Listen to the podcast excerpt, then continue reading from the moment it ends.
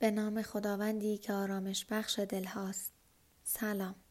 عرض ادب و احترام خدمت تمامی شما دوستان عزیز. الهام زاره هستم از گروه آموزشی من حقیقی. خیلی خوشحالم که از این طریق با شما در ارتباط هستم. امروز می‌خوایم مقاله ای رو با عنوان همه چیز در مورد کهن الگو یا archetype در سفر درونی با همدیگه مورد مطالعه قرار بدیم. اجازه بدیم با مقدمه در این زمینه شروع بکنیم.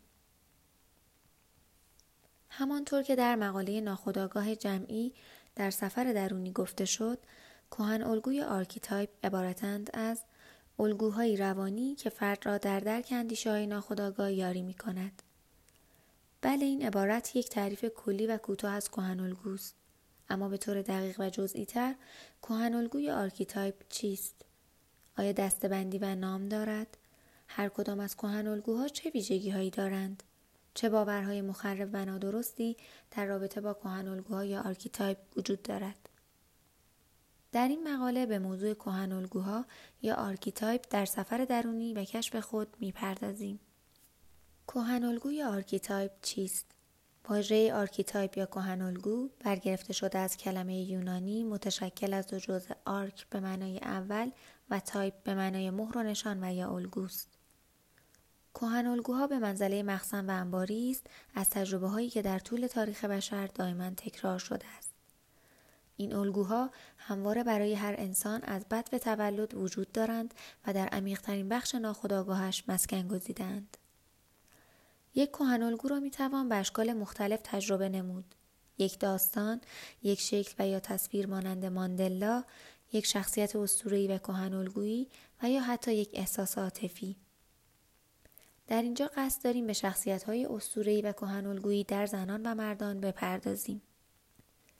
بر اساس گفته های شینودا بولن این تقسیم بندی روانشناسانه مردان و زنان مبتنی بر اسطوره و کهن الگوهای کهن یونانی است که قدمتی بیش از هزار سال داشتند.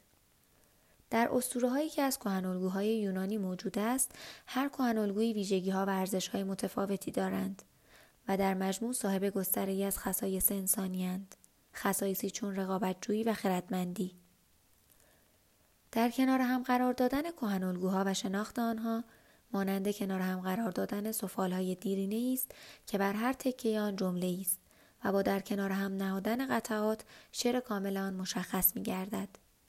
به عبارتی از با هم بودنشان است که ویژگی های یک انسان به کمال می رسد.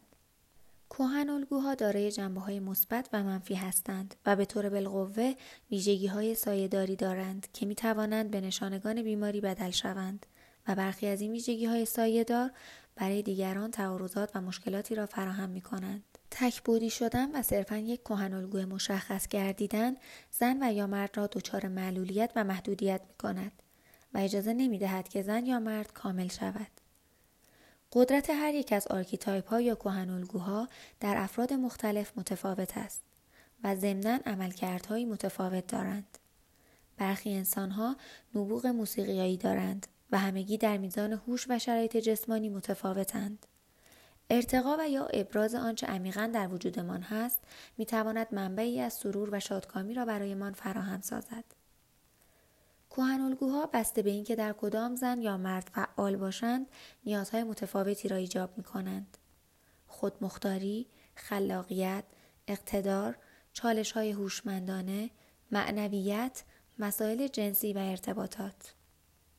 بهترین فایده ای هم که از مفهوم الگوها یا آرکیتایپ می توان برد این است که می توان با تجسم ایشان در ذهن و فراخوانی آنان توانایی ها و ویژگی های مورد نیاز را در خود بیدار کنیم.